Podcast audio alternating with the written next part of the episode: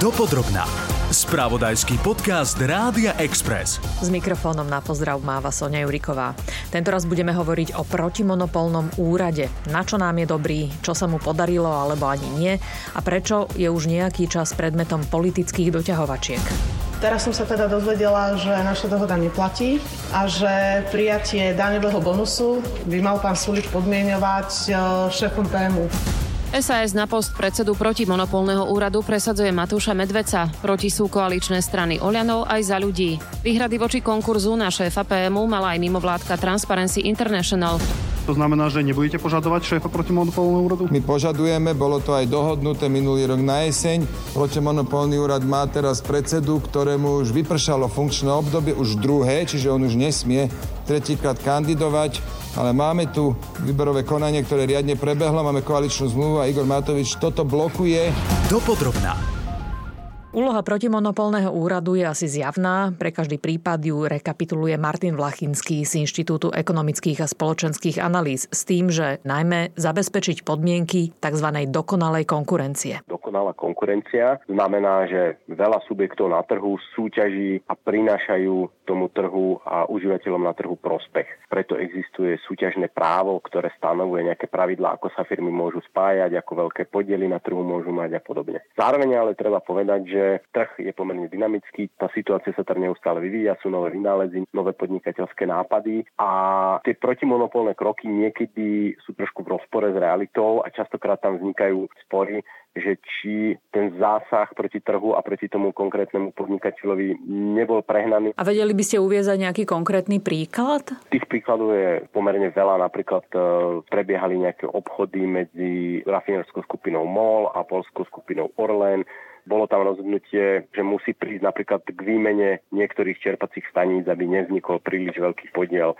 jednej alebo druhej spoločnosti na jednom alebo druhom trhu. Čiže týchto krokov, ktoré ako verejnosť príliš nevníma, sa deje pomerne veľa a často. Ondrej Blažo z Ústavu európskeho práva na Univerzite Komenského pripomína, že úlohou protimonopolného úradu nie je chrániť len spotrebiteľov alebo zákazníkov, ale má držať ochranu ruku aj nad podnikateľmi. Niektorí majú ekonomickú moc, ktorá môže zabrániť ostatným podnikateľom vstúpiť na trh. Takým typickým príkladom je niektoré telekomunikační operátory vlastnia aj siete a môžu zabrániť ostatným, ktorí by chceli poskytovať služby, možno aj výhodnejšie, tak im môžu zabrániť vstúpiť na trh. Aj preto podľa Ondreja Blaža potrebuje takýto úrad mať na čele nielen nezávislého, ale najmä razantného človeka, ktorý dokáže odolať politickým alebo mediálnym tlakom.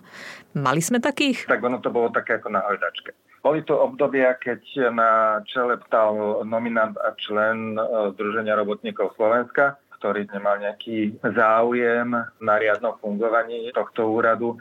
Pre niektorých bolo skutočne protimonopolný úrad isto len no, trafikou, kde netreba toho veľa urobiť a úrad funguje sám nejakým samospádom. Potom sme tu mali predsedničku, ktorá vzýšla výberového konania na túto pozíciu. Podarilo sa jej pritiahnuť viacerých expertov, potom posledné dve funkčné obdobia nebolo žiadne výberové konanie, to znamená, že žiadnym spôsobom sa neoverovali predpoklady na výkon tejto funkcie. Pokiaľ ide o súčasnú nomináciu šéfa protimonopolného úradu, treba pripomenúť, že ponovom má silnejšiu pozíciu, pretože sme museli zaviesť smernicu Európskej únie o nezávislosti a odbornosti takýchto inštitúcií. Treba povedať, že Slovenská republika v tejto časti prebrala tú smernicu veľmi formalisticky, bez toho, aby urobila čokoľvek navyše tento spôsob obsadzovania bol aj kritizovaný aj zo strany akademickej obce aj praxe. Právny expert Ondrej Blažo upozorňuje, že je pomerne bežné, aby si štáty vo svojich zákonoch presne popísali podmienky výberu takéhoto dôležitého úradu. Vrátane toho, čo musia vybraní šéfovia splňať, aké majú mať schopnosti, zručnosti, dĺžku praxe v danej oblasti, aby sa nestalo, že politici, ktorí práve budú pri moci, si spíšu podmienky tak, aby ich mohol splniť len ten ich vopred vybraný adept koncept. U nás to žiadny zákon takto transparentne nestanovuje.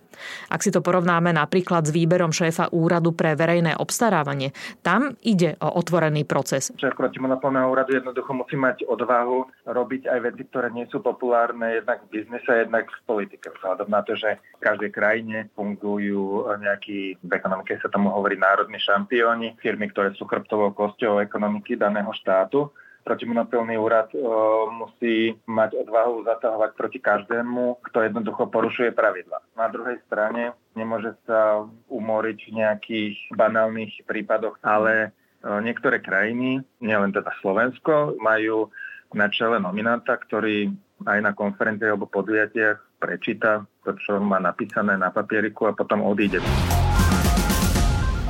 Toľko na vysvetlenie, prečo potrebujeme protimonopolný úrad a najmä s dostatočne kompetentným šéfom alebo šéfkou, ktorí odolajú tlaku z rôznych strán. Minister hospodárstva Richard Sulík, ako sa zdá, si takého človeka našiel. Nominantom liberálov je Matúš Medvec, ktorý by mal nahradiť súčasného predsedu protimonopolného úradu Tibora Menharta. Mimochodom nominanta strany Most Heat tomu Sulík vyčíta práve málo razancie. Protimonopolný úrad je ten, ktorý by sa mal pozrieť na vysoké ceny benzínu a nafty a zhodnotiť, ktorý by mal skúmať monopolné, de facto monopolné, oligopolné situácie a preto som to vniesol do hry, že keď chceme s cenami benzínu a ropy, e, na nafty naozaj niečo robiť, tak začneme tým, že protimonopolný úrad bude o mnoho akčnejší. Voči Medvecovi a najmä spôsobu, akým bol vybraný, mali však viacerí výhrady.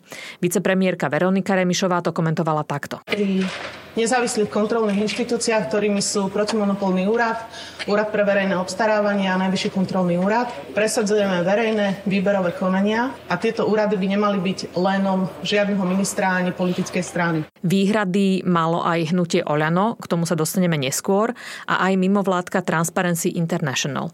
Jej riaditeľ Michal Piško kládol dôraz na to, že ide o kontrolný úrad s veľmi silnými kompetenciami, ukladať miliónové pokuty alebo dokonca vylúčovať firmy zo súťaží o obrovské štátne zákazky. Takže sme očakávali, že na takúto dôležitú pozíciu bude súťaž odborníkov Bohužiaľ, obsadzovanie tejto pozície bolo nastavené tak, že sa mal pôvodne konať úplne bez verejného vypočutia. Komisia mala vyberať eh, kandidátov za zavretými dverami.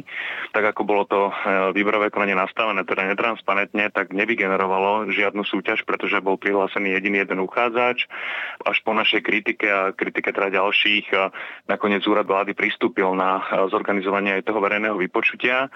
Čiže my sme takýto spôsob výberového konania naozaj považovali za vlastne takú kamofláž a vlastne minister hospodárstva sa tvári, že tá pozícia patrí e, jemu a on je ten, ktorý e, má právo nominovať takéhoto kandidáta. Takže to je najhorší možný spôsob, keď sa hráme na výberové konanie, ktoré výberovým konaním v skutočnosti nie je. Navyše, Transparency International Matúš Medvec nepresvedčil ani odbornosťou. Ja tomu rozumiem, že ako minister hospodárstva má nejaké predstavy o tom, ako PMU má fungovať, ale to je proste kontrolná inštitúcia. Hej. To nie je proste nejaká zlo zložka ministerstva hospodárstva, kde on si má dosadzovať svojich manažerov. To má byť naozaj človek, ktorý je nespochybniteľný odborník so silnou morálnou integritou.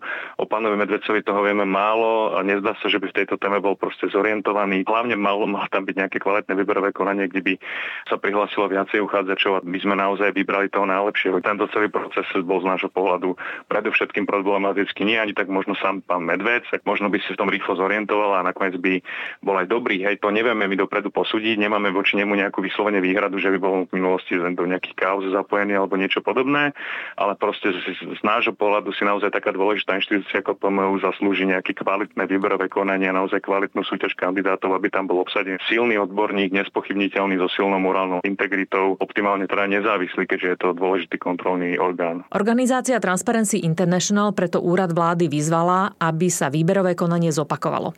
Doplním, že Matúš Medvec vyštudoval právnickú fakultu na univerzite univerzite Komenského, kde aj učil, pôsobil aj na ekonomickej univerzite, spravil si MBA na univerzite Staffordshire vo Veľkej Británii, študoval aj na parížskej Sorbone, pôsobil v advokácii, v Centrálnej banke, aj v Banke pre medzinárodné zúčtovanie v Bazilei a v súčasnosti riadi úrad priemyselného vlastníctva. V súvislosti s týmto podcastom som ho samozrejme oslovila a odpovedal, že pokiaľ nie je proces výberu doriešený, nemôže sa vyjadrovať k procesným záležitostiam úradu. Najväčšie výhrady voči voľbe predsedu protimonopolného úradu mal Igor Matovič a aj viacerí poslanci Oľano.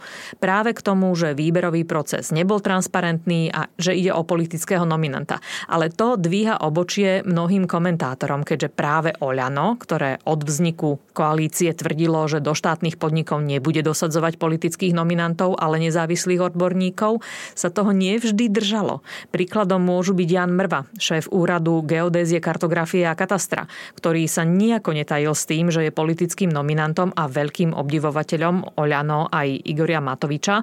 Priznal to v rozhovore pre denník SME.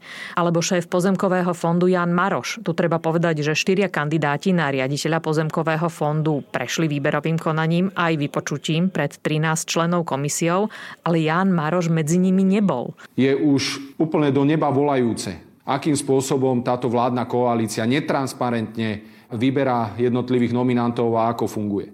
To posledné výberové konanie bola to asi 13 členná výberová komisia, kde sa zúčastnil aj e, neziskový sektor, mimovládne organizácie, boli tam jednotliví odborníci a ďalší predstavitelia, kde mal vzísť z tohto výberového konania e, človek, ktorý je najfundovanejší, najodbornejší na to, aby mohol vykonávať funkciu generálneho riaditeľa Slovenského pozemkového fondu. Dozvedeli sme sa, že vláda dnes na svojom rokovaní vymenovala svojho človeka, človeka Zolana, človeka, ktorý sa ani nezúčastnil tohto transparentného výberového konania. Kritiku si Oľano vypočulo aj v prípade menovania Ľubomíra Galka za šéfa štátnej akciovky letecké opravovne Trenčín.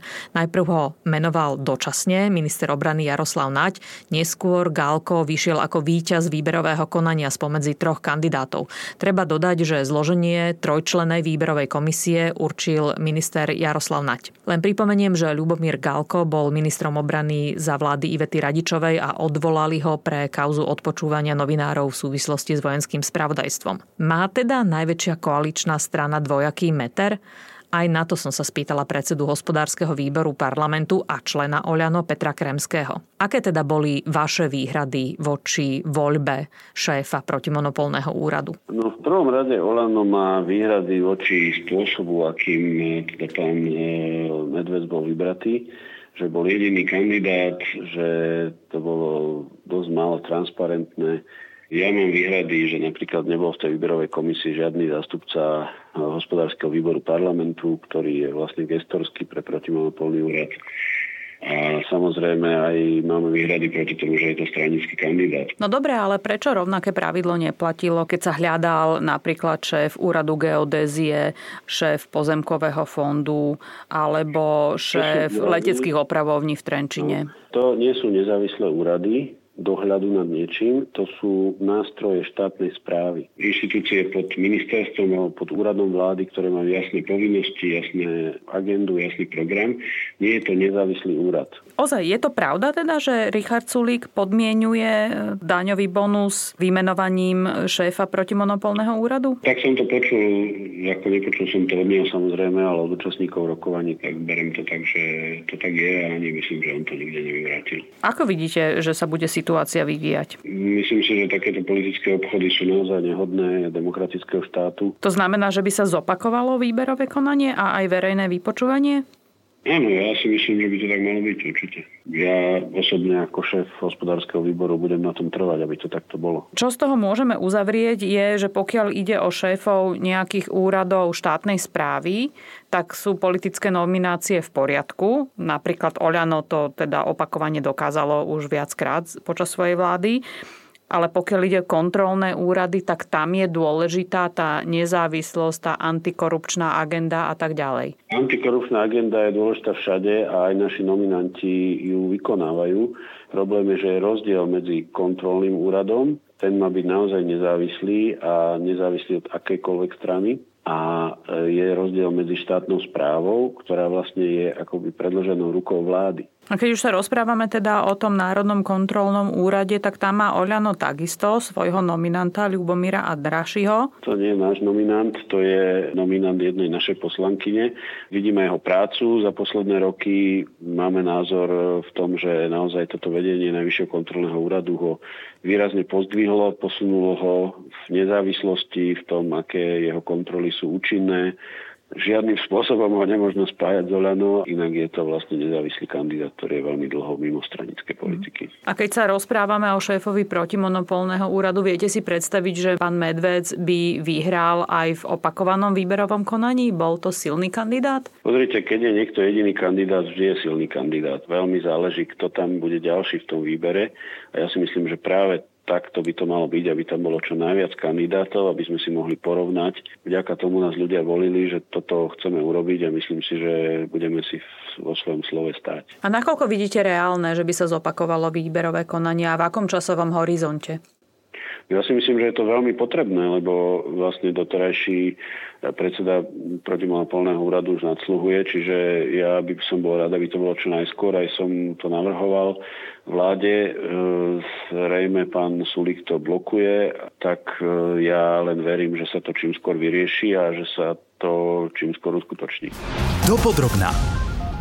Ide o politické doťahovačky? Prečo je pre SAS taký dôležitý výber šéfa protimonopolného úradu? Oslovila som politologa Jozefa Lenča z Univerzity svätých Cyrila a Metoda v Trnave. Ak doposiaľ tým problémom, ktorý sa komunikoval v rámci vlády s pomocou, že problémom je postoj SAS k zvyšovaniu e, daní, tak ak sa objavil nový problém alebo predmet e, výmeny e, za podporu Môže to svedčiť o tom, že tých problémov je v rámci vládnej koalície alebo konfliktných línií je viacero, alebo sa môže zdať, že SAS nie je strana s takými pevnými postojmi ohľadom daní a je ochotná vymeniť to za prístup k nejakým inštitúciám, ktoré považujú pre seba, možno optimisticky pre Slovensko za dôležité. Olenom v prípade iných dôležitých inštitúcií štátnej správy nemalo taký zásadný postoj. Videli sme to v prípade obsadzovania okresných úradov. Všade tam